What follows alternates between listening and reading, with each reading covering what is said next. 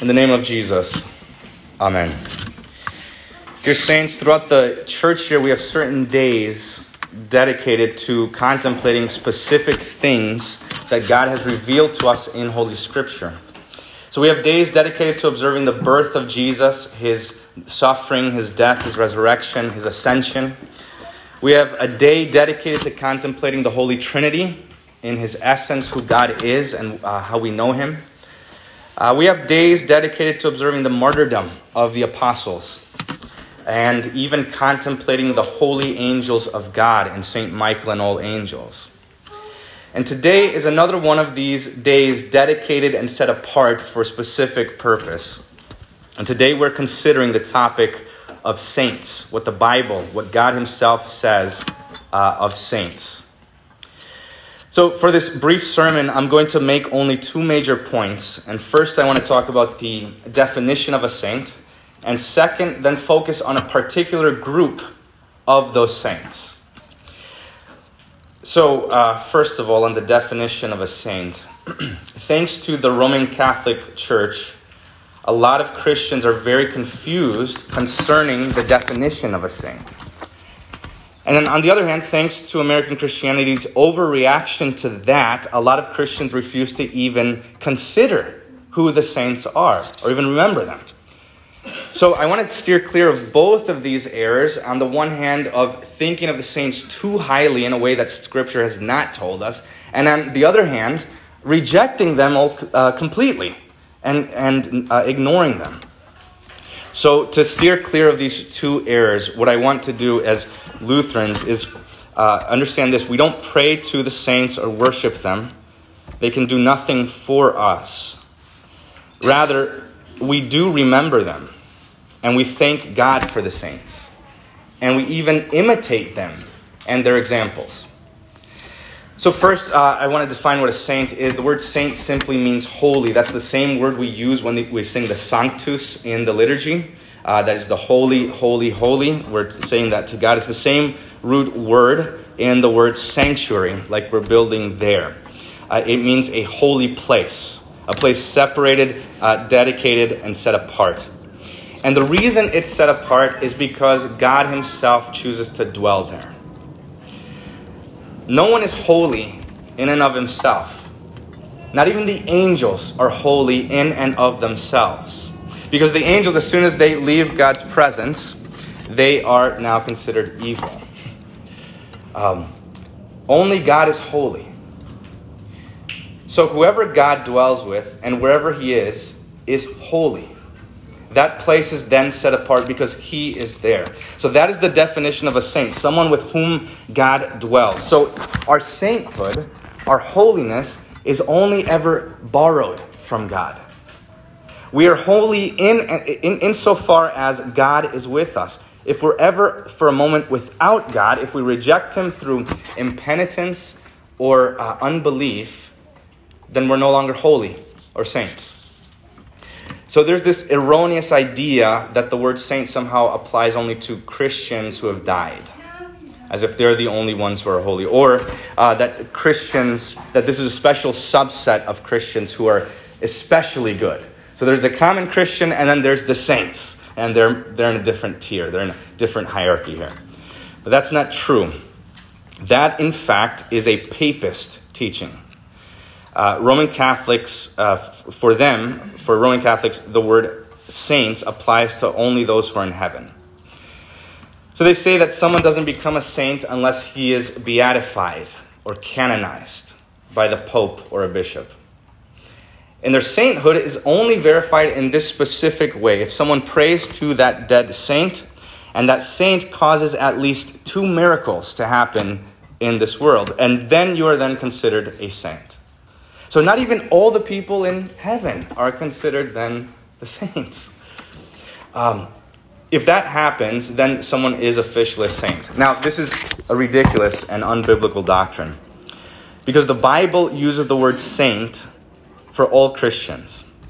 Ephesians one says this: Paul, an apostle of Christ Jesus by the will of God, to the saints who are currently in Ephesus and are faithful in Christ Jesus.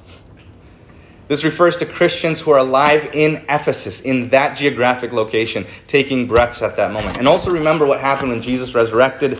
Uh, Matthew twenty-seven fifty-two says, and when he resurrected, it says this, the graves were opened and many bodies of the saints which slept arose. They resurrected with Jesus.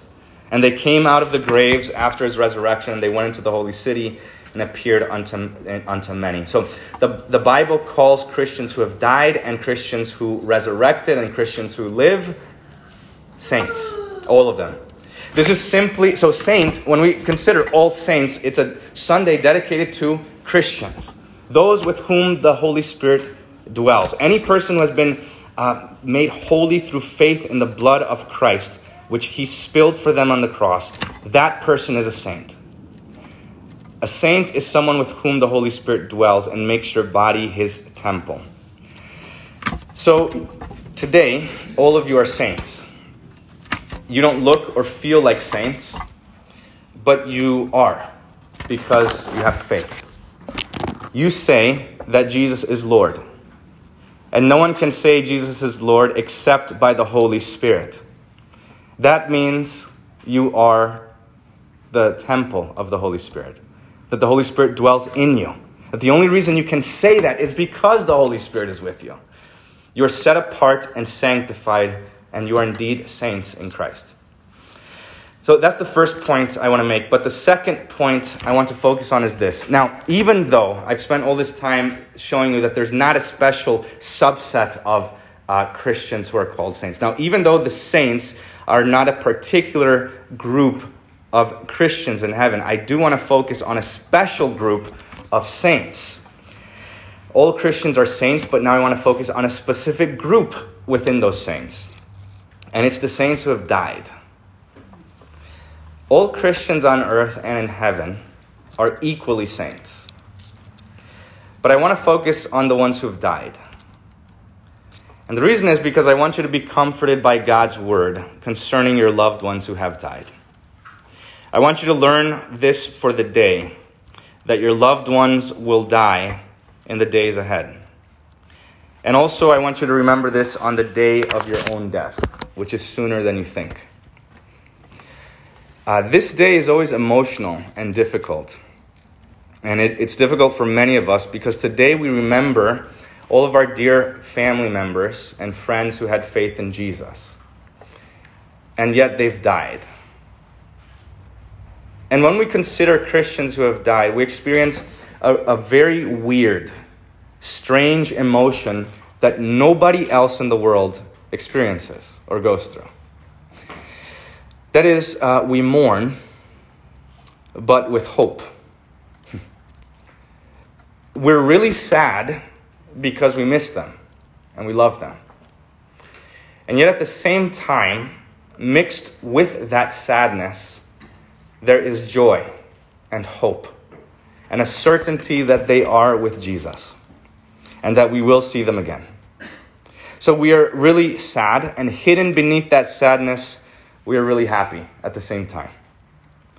Our hearts are filled and we feel pain and agony, and yet at the same time, we're filled with joy and hope, knowing that Jesus fulfills his promises and that our faith in him will not be put to shame. And there's one specific promise I want you to take heart in this day. Jesus says, I am the resurrection and the life. Whoever believes in me, though he die, yet shall he live. And everyone who lives and believes in me shall never die. This promise, if you have ears to hear it, this promise is the greatest consolation if you take it to your heart. In fact, if this doesn't comfort you, nothing can. This is our comfort. I, we refuse to be comforted by anything else but the words of God, but the words of Jesus. And this is what he says, whoever believes in me, though he die, yet shall he live. So I want you to make note of this distinction, which I'm about to make as I get, uh, um, as I as I uh, work to closing here. There is a difference between died and dead. Your loved ones breathed their last, trusting in Jesus to save them. They died, but they are not dead. And those are two very different things. Jesus died, but he is not dead.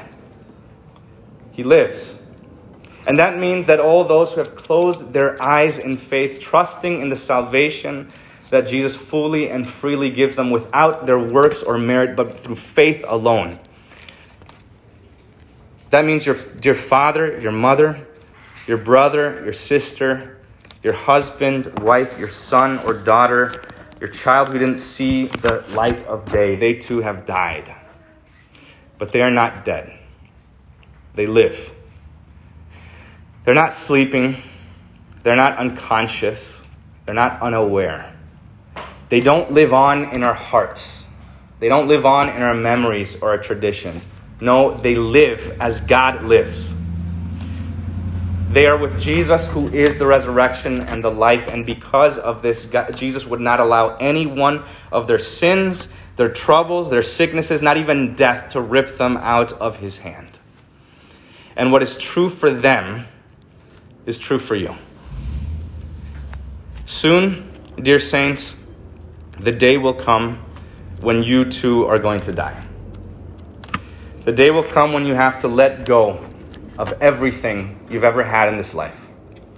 You're going to breathe your last, gasp for your final breath of air, and you will die. And yet, you will live. You will live with Christ. You are the saints, and you are saints by the blood of Jesus in this life and also in the life to come. He will save you from the death and the hell that you rightly deserved, and he will bring you to be with him, that where Jesus is, his people are there also. Jesus says, I am the resurrection and the life. Whoever believes in me, though he die, yet shall he live. So may God bless you this All Saints' Day, and may strengthen your faith in him until life everlasting. Amen. The peace of God, which surpasses all understanding, guard your hearts and your minds in Christ Jesus our Lord. Amen.